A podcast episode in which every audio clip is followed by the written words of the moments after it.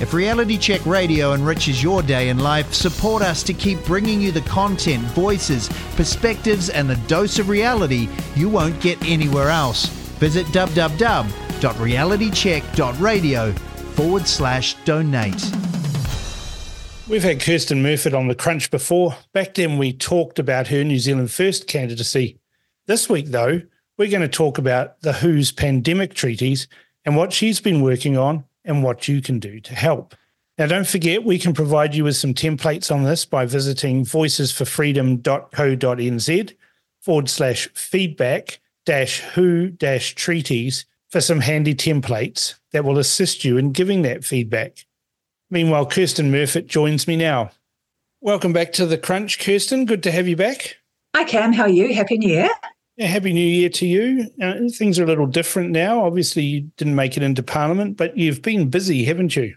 I've been very, very busy. so tell us what you've been up to, and uh, and then we'll we'll discuss all of that. So, basic. Well, as soon as the election ended, and it was clear that I wasn't getting into Parliament via the list, even though I was number two in the top fifteen, which mm. I was very proud of for my first time running. I decided to get stuck into the international health regulations. So I started a petition, um, and within, I think, just under three weeks, there was 26,000 signatures. Wow. So that was amazing timing. And I sent it to the team, but I didn't realize that Winston was actually going to take it to the negotiation table, which he did. And we managed to get the I was going to ask that. I was going to ask how closely are you working still with Winston and the team at New Zealand First? I've been sending them a lot of information, but I know they're incredibly busy. So yeah. I'm here for when they're ready to reach out to me. Yeah. But we're not in direct daily conversations. Okay. Yeah. All right. No, that's it's cool. I mean, I've always found them very approachable. They'll they'll take information. They might not do anything with it immediately, but it's all information and data points that they can feed into the system. But so, yes, Winston, so Winston put this into the negotiations and squeezed yes. Luxon's nuts, so to speak. Well, I'm not quite sure what went on, but that's an image I can't get out of my head. Um, so, yes, we managed to get the 1st of December amendment. It was actually rejected. There was a whole lot of debate about whether it was reserved or rejected. Mm. Under the Official Information Act, uh, the government's come back to me and said it was rejected. Right. So, so that's a good clarification because there was a lot of people people saying oh, that doesn't, that's weasel words, that, that hasn't done anything. But what you're saying is that New Zealand actually rejected in total those health regulations. No, the 1st of December amendment, which is the reduced time frame. Ah, yes. So the time frame is 24 months and it's yeah. been reduced to 12 months. But in New Zealand's case, because we've rejected it, it's 18. Yeah, it's 18 months. Right. So so that's that's a little. So we've got more time. Yeah. So, what Winston has done is actually brought us more time to consider this. And given it's such a significant treaty and the implications, every single month we've got to get this out is a good thing. Okay, but just wanted to give us a, a recap on what all these regulations involve and why it's important that we do um, submit on this and we do do some of the things that you're going to going to suggest to listeners. So the international health regulations have been around since I think the 1960s, and there's been various amendments during the time. There were some significant amendments in 2005, and so the ones that we're dealing with at the moment we actually refer to as the International Health Regulations 2005. Within that, they've got Article 18, which is a very important article, and that is where the COVID 19 response from around the world stem from which had the ability to do um, mandating, the ability to quarantine, the ability to vaccinate. So that's already in there, that's existing right now. Yeah. For some reason, they decided that the response to COVID 19 wasn't as strong as they wanted. So they decided to review. And so that was back in 2002. And all the countries that wanted to put in their submissions and said what 2022? Oh, sorry, 2022. You're quite right. Yeah. Sorry. sorry, I was a bit confused there. I thought uh, maybe yeah. I need a TARDIS to go. To go. no, I haven't had my coffee today. Yeah. So, no, 2022. I do apologize. It's okay. So then they compiled that, and that's what we're looking at at the moment. There's a public document which has compiled all the various amendments, and that's been put out publicly. So that's what we've looked at. And there's over 300 amendments. There's some new annexures, and there's some really concerning things in there. And the way that I explain it in layman's language is that we've already had a response under Article 18. Mm. So if they're going to strengthen Article 18 and bring in more, it's going to be like COVID on steroids, the next right. pandemic, and the hinting that there is going to be another pandemic. How they know there's going to be another pandemic, I'm not quite sure, given that they are very rare things in history. About every once every hundred years. Yeah, so I would hope not to see another one in my lifetime, although they're hinting that I probably will. So the things I'm really concerned about is under international law, you've got to have an intention, well, just like with the contract law, as you know, there's got to be an intention to create a legally binding document. Yeah. So quite often with treaties, they will actually say that they're not binding if they're not meant to be binding. So the current regulations actually have the word non-binding in there for the standing recommendations and the temporary recommendations. Yeah. And under the current draft that we've seen, they've removed the words non-binding. They've also put a whole lot of other stuff in there as well, which we can go through. But my biggest concern was I wrote to the ministry and said, I want to see the latest copy of the draft because the last one was released in February 2023, so just over a year ago. And they've been working behind closed doors since that time, having secret meetings. There's been no transparency, no due process. So I asked for a copy and I got the OIA response back on the 8th of February.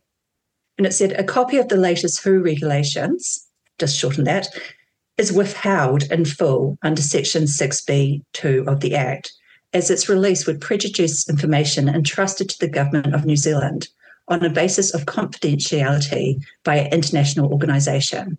But you can have the latest publicly available one, which is the old one. So, how can I even do a submission if I don't know what I'm submitting on. It's farcical.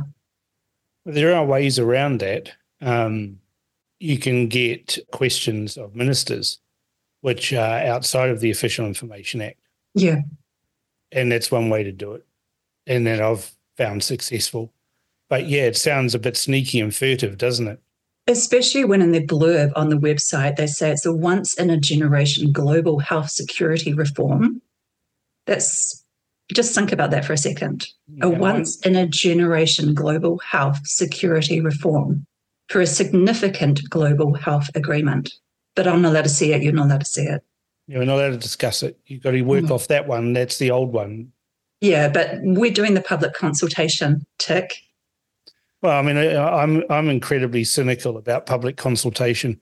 Um, you know, I've seen, especially what the last government did uh, mm. and in particular around firearms laws, where they had basically a week for submissions. And then if you said, I want to uh, submit in person, it was a very limited number of people who could do that. Uh, the overwhelming submissions that they had was against the regulations that they wanted to bring in, but they did it anyway. And so, you know, it, it, it can, this whole process of submitting can be disheartening um, oh, in many respects. But I think it's very important that people do submit because if you don't, then they turn around and say, well, we had uh, no submissions on this, and so we've implemented what we think is good. I agree 100% with you on submissions, and it is very disheartening. But we need to send a very strong message to the hmm. government mm. that we see them we see what's going on. Yeah, so, I mean, hopefully, with um, with New Zealand First in there pushing on this, we may get some actual reform around this process, uh, seeing that submissions actually and submitters do get listened to. Yeah. Um, but um, we do have to do it, and people have to take some time out. It might be 30 seconds, it might be 10 minutes, but people need to take time out and actually submit. Absolutely. So I've done a cheat sheet, which I've put up on my Twitter and Facebook. Uh-huh. And I'm pretty sure Voices have done something similar as well. Yes, they've, they've got something similar where they've got some templates and some sort of suggested um, responses and and all of that. So as I've as as um, you know, uh, my grandmother used to say, "Many hands make light work." You're doing some work. Voices are doing some work, and Reality Check Radio uh, amplifies that um, on both sides. Exactly. So, so what are you What What do you want our listeners to do? I want them, first of all, to submit um, a submission between now and Sunday. The submission was basically a survey that they have up. It's a little bit different to normal submissions. Mm-hmm. So I think we've got to midnight on Sunday night. Yeah. Just get that message out there, ask other people to do it as well. Then I want people to actually be making meetings to go and see their local politicians, spreading the word amongst their friends, because lots of people don't understand what is happening. And on the 27th of May through to the 31st of May is the World Health Assembly annual meeting where this will be voted on. If it's voted in, it doesn't mean it's all over. We will still have um, another 12 months to consider. Sorry, is it 12 months? 18 months, sorry. I always get confused because New Zealand's different. Yeah. So the rest of the world has 10 and we've got 18 months to consider. So we've got the ability to opt out and that's where we really, really need to put the pressure on. So I'm working with um, quite a lot of the well-known international players in this area. Yeah, they do believe that the 51% will be achieved in May. So there's there's over 300 amendments to the international health regulations, isn't there? That's correct. And so this is quite a complex thing for people to get their head around. But the key points would be a continuation of or an entrenching almost of the draconian regulations that were implemented worldwide by various different regimes, including the Ardern regime, that involve mandates and involve various different things like lockdowns and all of those sorts of things. That's all part of these amendments to, to strengthen that up. So there'll be no arguments. This is what you'll be doing. We know best because we're the WHO. Well, they're strengthening WHO's powers and they're basically transferring our ability in New Zealand to decide our public health response across to Geneva.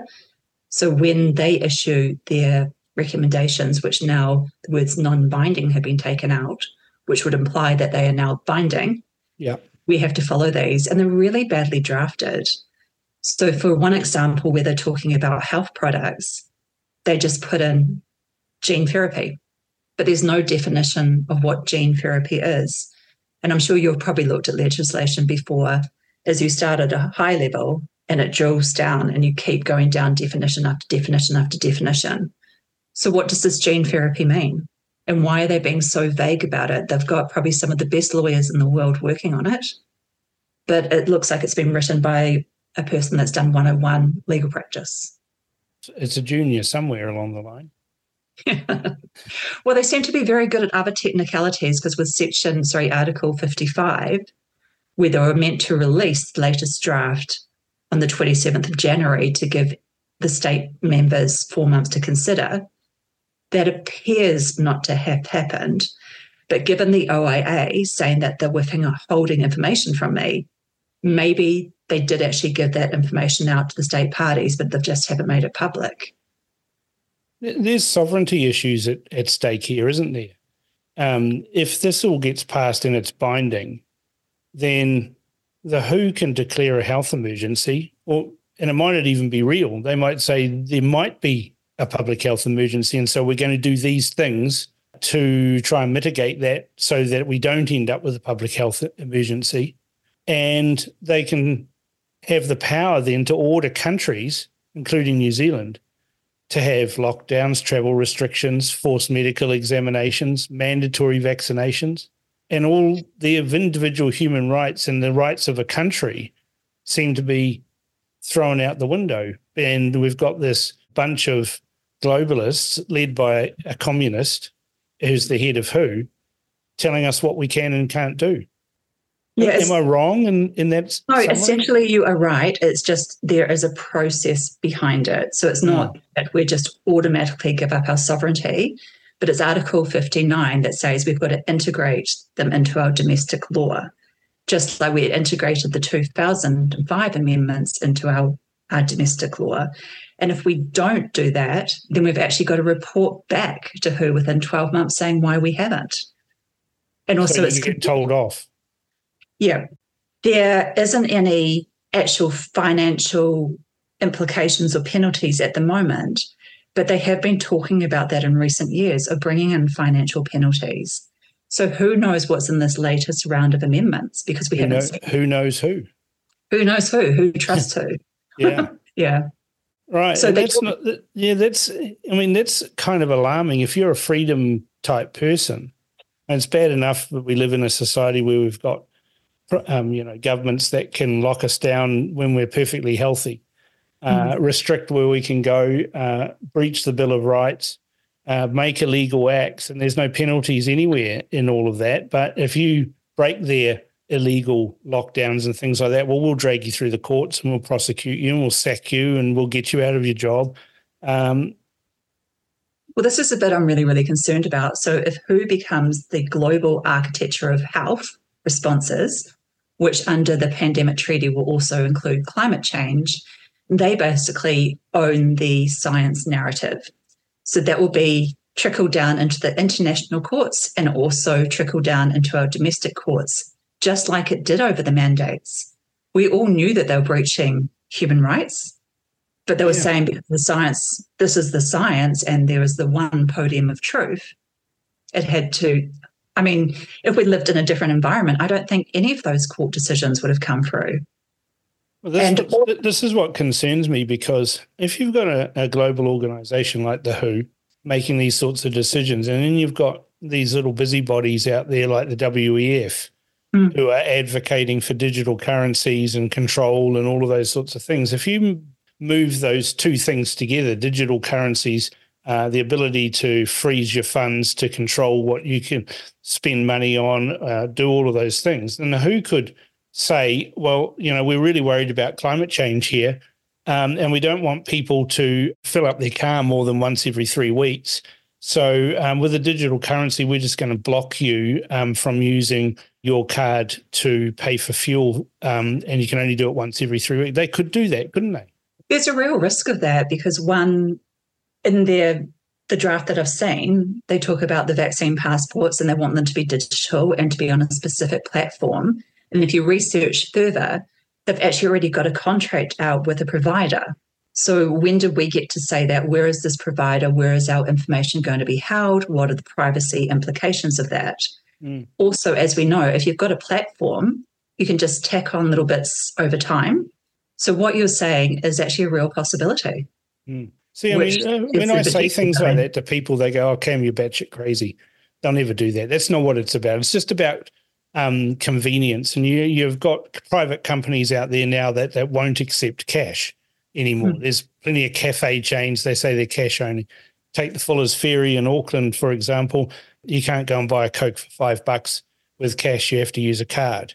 This is the real problem with treaties like this and regulations like this if they then link uh, digital IDs with digital currency and digital accounts and have them all linked together, they can actually, at literally at the press of a button, shut you down. Absolutely. And I think people, even though they might say it's a conspiracy theory, look at what's happened in the last four years. When I did my first open letter to government, which I think was the 25th of August 2001, I spoke about the vaccine passports and I was told I was an absolute conspiracy theorist. Oh, no, we're not going to do that. Nuts. What happened a couple of months later? Well, I mean, you know, I've, I published on my site on the BFD, um, you know, Ardern, when she said there's been lots of rumors out there about lockdowns and they're not true unless you hear it from from us. Um, you know, at, at the podium, uh, it's not true uh, you know, we need to be very mindful of things uh, that unless you hear it from us, then it's uh, disinformation, it's a conspiracy theory, and it's not happening. And literally within 48 hours, there was old Flappy Arms uh, behind her desk in her office at the Beehive telling us all that what we heard two days ago was actually all bullshit and she was about to lock us all down because we had one case in the whole country out of 5 million people. We had one case. And so, for that reason, you all need to stay at home. It was yeah. insane, and they all did it. And that was just a couple of days after Tedros has actually written personally to Ardern. And we received that letter under the Official Information Act quite early on. Mm.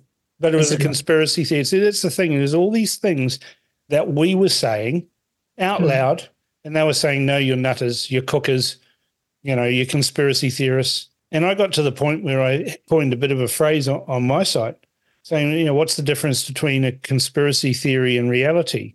And the answer I had was three months. Mm.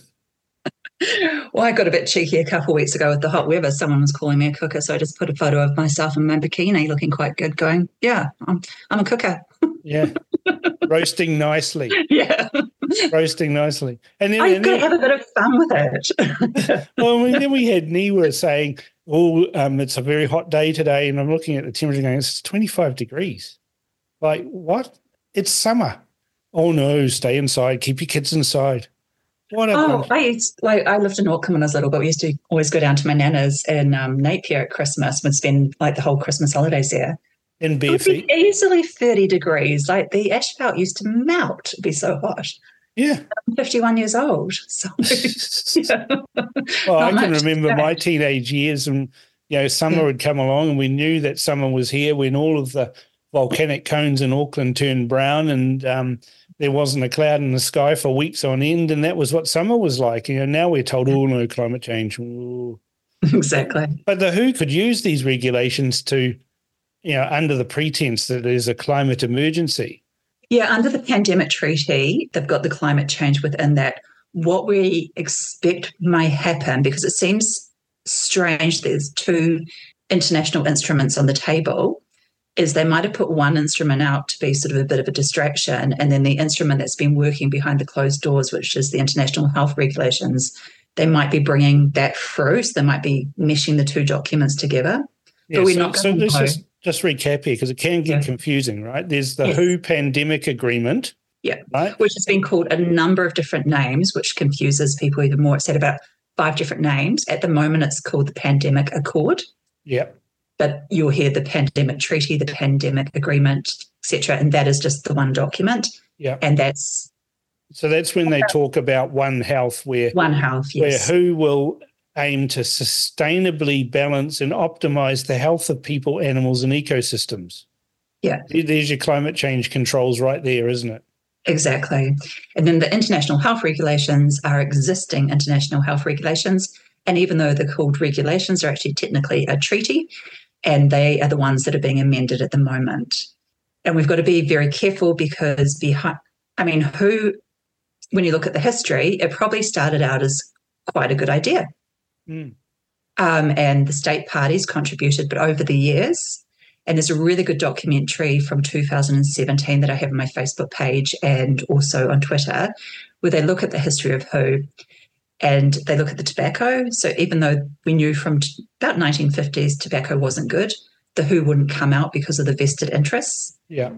Then we also look at um, the swine flu and also um, oh, what's the, sorry, I've just lost the place in Japan where they had the earthquake. Uh, Fukushima? Yeah, Fukushima. Sorry, I'm just so tired today. So there are so many vested interests because it's not just the state parties. State parties, through their assessed voluntary, uh, sorry, the assessed contribution, only give 16% of whose budget. And the rest of that is made up with voluntary contributions and also vested interests such as the Bill and Melinda Gates Foundation and also Gavi, which Bill and Melinda Gates also contribute to. So there's a lot of control and people that are giving the money it doesn't just go into a pool and then there's a vote about how it's used. Whoever gives the money can say where the money is going to be used. And this is very concerning, given that now CEPI, which is also, if you just follow the money and all the links and all the people, um, is now looking at developing 100 day vaccines. So, what we're looking at here is handing control essentially to the oligarchs. Pretty much, in my view. And so, for a small investment within WHO, if they can direct the money to be used in the way that they want to, it can actually be a very good investment for them. See, I can see in the future we end up with another thalidomide. We've already got that. Mm. I believe that's where we're heading with, you know, the so-called COVID vaccines. Eventually, the weight of evidence is going to crush uh, the ability to silence people. Mm. Um, but in the process, billions of people have poisoned themselves uh, at the behest mm-hmm. of politicians who know nothing and vested interests via the WHO. Well, this documentary is so interesting because it goes into politics as well and how the politicians are lobbied, for want of a nicer word. Yeah. So I would recommend everyone watch that and share it with people because it shows that we're actually not nutcases. That How can you find that? How can they find that documentary? So it's on my Twitter page. I can pin it to the top and also my Facebook page. So it's called Trust Who, and it is the second one down my page. It's actually very, very difficult to find. Um, it was available, strangely, on TVNZ, but um, they took it off then just before the pandemic. Maybe it reached its shelf life. Right. So that, so that was a documentary. It was made in 2016. Yes, that's correct. So it's Trust Who as Who. one word. Yeah. And so if they just Google Trust Who with one word, you should be able to get information about where to watch that. Um, Yeah, it is on YouTube, but as I said, it's difficult to find. So, It looks like it's on Vimeo as well. okay, great. Yeah. So it does come up when you search. Oh, great. Yep. So Trust Who, one word, and put the word documentary after it, and um, Right. you'll be able to find it. So, so yeah, people should watch that. Now, what else do you want them to do, Kirsten? You're you're a one a one man band, so to speak, one woman band um, Yeah. pushing this. Yeah, Actually, I'm not now. yeah. So, Well, part, you know, there are people in New Zealand that are helping Voices for Freedom, obviously, but you know, you're out there very vocal on this, so you know that's why we're talking to you. yeah, I have been quite vocal.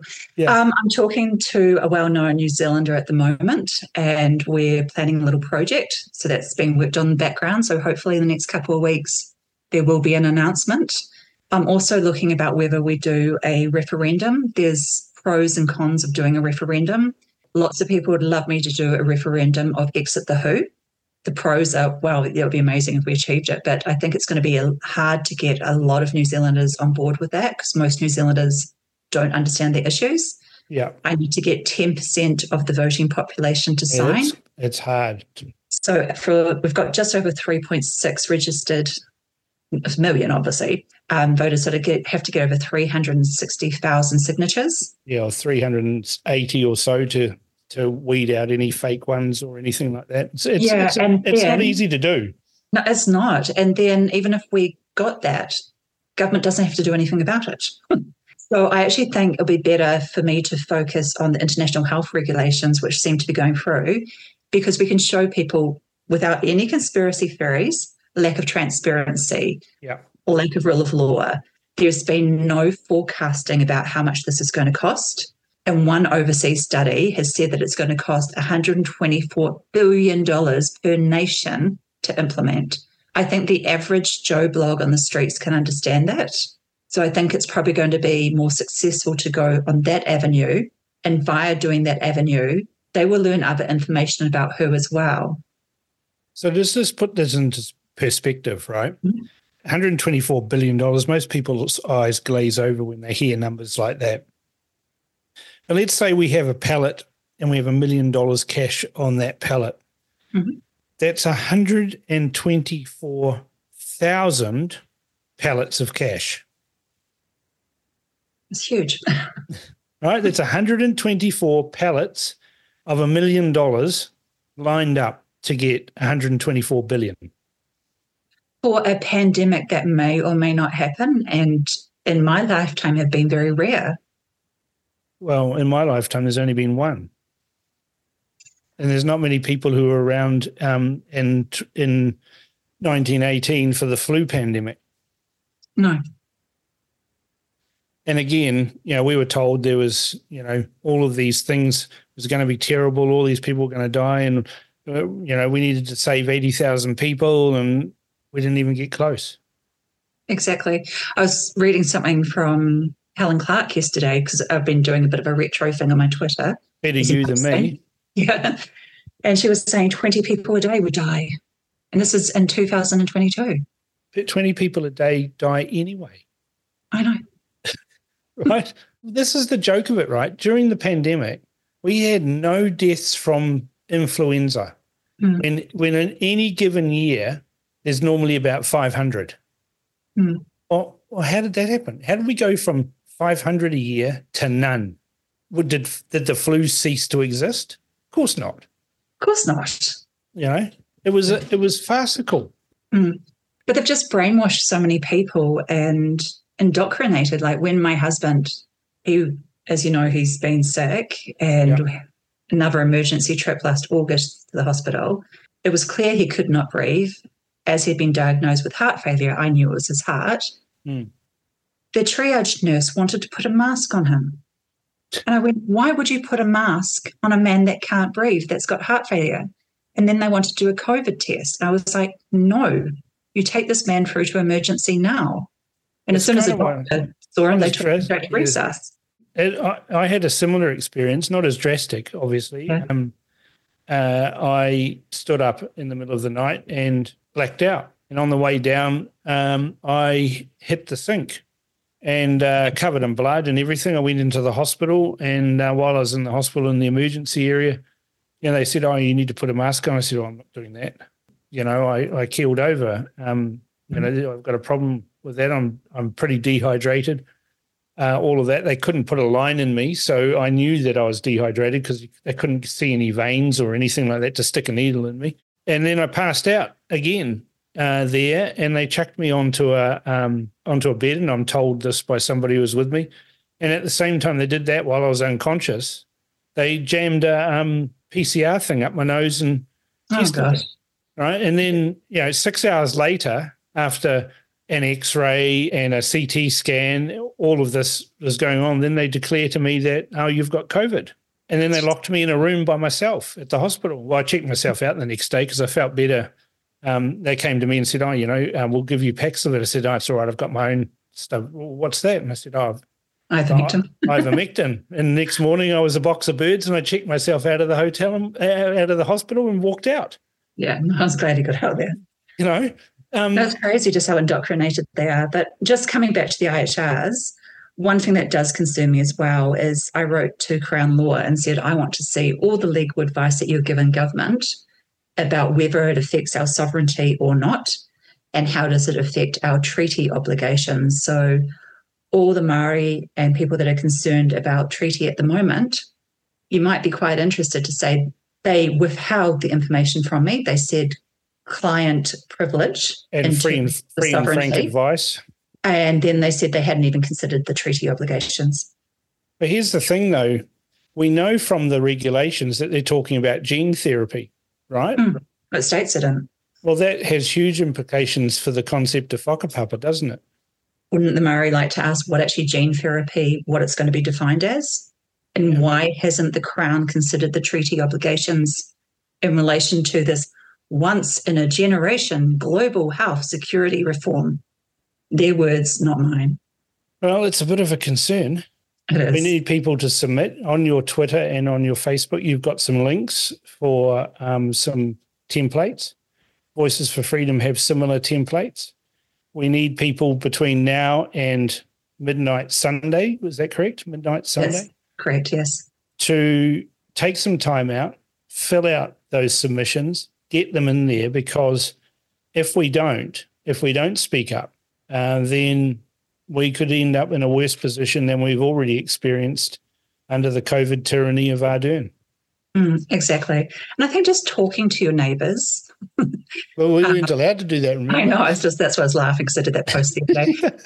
but just talking, but just not making it as detailed as you may know, just making it very simple for people that are newbies, like just keeping it 101 and saying, look, do you think it's right for the government to ask submissions, but they won't give us the document on the basis to submit. And I think the average Kiwi is going to say, no, that's crazy.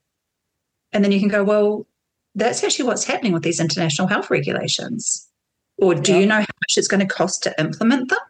And we might be signing up to something and we don't even know how much it's going to cost after the government spent all this money on COVID. Do you think that's right? Just keeping it real simple.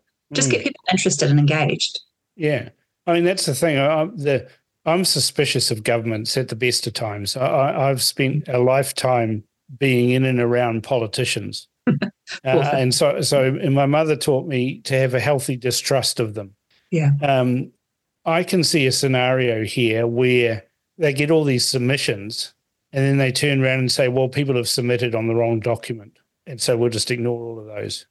Yeah. I, I can honestly see some bureaucrat uh, having that brilliant idea. I mean, there's there's been documentaries written about but how it's these. not so brilliant when they've actually given it to me in writing. That's what they're doing. Yeah. yeah. Well, you know, Yeah. So I will send that to Winston tonight. I mean, there's a famous documentary, Yes Minister, you know, which which showed showed everybody how these guys work. You know, yeah. they're like conjurers. They're like uh, you know uh, people who run shell games. You know, they they Mm. get you watching the pea, and and then all of a sudden the pea's gone, and you find out it was never there anyway. You know, Exactly. they're, they're just moving these shells around and uh, tricking you into thinking you're engaging with them, and Yeah. actually you're not. But but we have to engage because that's the process. So I'm thinking if anyone's got any brilliant marketing, I'm just a for me a lawyer. I'm not a marketer. I don't have that creative side. Just get in touch with me Mm. because I'm going to need. We've got time, even if it does get passed in May. We've still got time. We don't need to panic completely, but we need to raise public awareness very quickly. Yep. So some person might better help me do a website. Some person might have some great slogan. Someone might want to make t-shirts. I don't care. Like I'm not doing this for money at all. I don't want anything out of it. I just want to raise public awareness. Right. Well, yeah, there's plenty of listeners to this show that will be appreciative of your efforts. Thank you. and and um, you know, I'm sure we can. Uh, there'll be people out there that will offer their time um, and skills. Um, you know, there's plenty of people that I know who listen to the show that have got the ability to build websites and do that sort of thing. You know, graphic artists come up with snappy designs. You know, little even like little handouts uh, that you know with bullet points that people can use to talk to their neighbours or talk to people. That would be amazing. Like I can help with the wording and then they can turn it into layman's wording. Yeah. Yeah, yeah, yeah. That's that's the important thing. Like this can get really bogged down in technical details, legalese, um, you know, health jargon, all of that sort of thing. We actually need to keep it real and keep it simple so people can understand. Exactly. And, you know, the bottom line is is that this appears to be a power grab by the WHO and vested interests who who fund the WHO uh, to wrest control away from ordinary citizens and their governments. Exactly. And what I always say is if we don't transfer our decision making across there, we can still follow their recommendations, but we get to choose whether we follow them or not, Mm. or whether we want a different approach. We're an island. Like we're not dangerous to anyone. We can stop, close our borders in a real pandemic if we needed to. Very easily. Yeah. No one can land their planes and no one can land their boats. Yeah. We've So got no holidays and no um, James Cameron. Um, See, this is the thing that that I sit here thinking: Do we need to do something about this? You know, because I look at the United States, for example, and people think, "Oh, the United States will agree to this." Well, they actually can't agree to it. It- They might agree to it at a federal level, Mm. But they can't actually force the individual states. And this is what people don't understand about the United States. Each one of those states, whether it's California or Idaho or Texas or New Mexico, are actually individual countries by law Mm. who have created a federal level above their country to say, well, we we've, we're going to work together uh, as a team and we're going to have a federal government over the top of that. But you can't tell us what to do. We'll pass our own laws. Thank you very much. Which is why you saw Florida having no lockdowns, why you saw Texas having no lockdowns um, and ironically having the lowest incidences of, of COVID at the same time. Yeah. um, that's Yeah. why you see these different states getting different results. You've got the complete mess in California, where they went completely over the top, draconian rules and regulations didn't didn't help them at all, opposed to states that are more freedom loving. mm. Um, and so I have this hope, and you know, hopium is a really bad thing to be addicted to, but I have this hope that it'll be the United States that says to the WHO, you know, we're not having a bar of that. And if we There get an election, you know, yeah. yeah, we get it. We've got an election this year in the United States. We could we could see a change of president. Um, I can't see Donald Trump signing up to the WHO. I, I can see Oh, given that he tried to get out of the WHO. yeah, exactly. So I have this hope, and it, and it might be a forlorn hope, but it's hope nonetheless that it'll be the United States that um, puts the handbrake on a lot of this stuff. Yeah. We've got a couple of M- um, MPs in Britain, some in Ireland, some in Australia speaking out. Come on, New Zealand.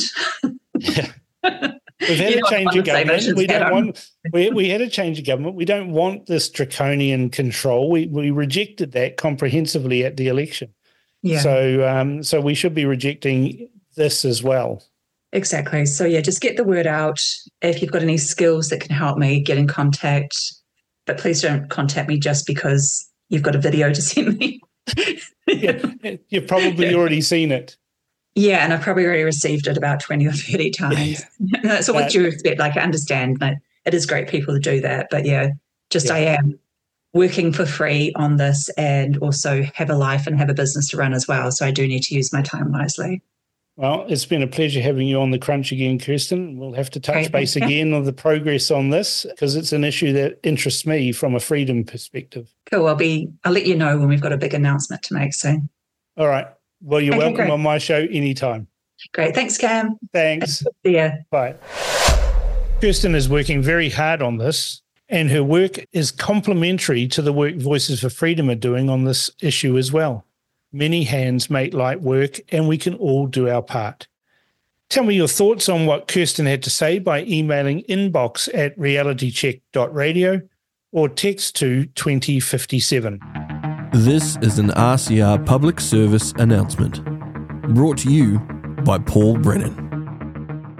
We reminded you about uh, feedback that you can make to the Royal Commission of Inquiry into COVID 19. I also need to remind you that feedback to the government on the World Health Organization's treaties is due this Sunday, the 18th of Feb. Have your say on the 300 plus amendments to the international health regulations and negotiating text for a new pandemic agreement. Under these two treaties, the WHO will be able to order measures including significant financial contributions from individual member states. New Zealand is a member state. Control the science, censor scientific debate, order lockdowns, restrict travel, and force medical examinations and mandatory vaccinations, all in the name of health. The WHO is in scramble mode, facing serious pushback on these treaties worldwide. Add your voice to the resistance and stop these measures from being adopted here in New Zealand. Having your say is easy with VFF's templates. Choose from the detailed list of points to create your feedback in about five minutes. Where to go? www.boohoo.co.nz. That's www.boohoo.co.nz www.boohoo.co.nz and create your feedback today. Committed to fair debate and honest information, the reality check has arrived. RCR, Reality Check Radio.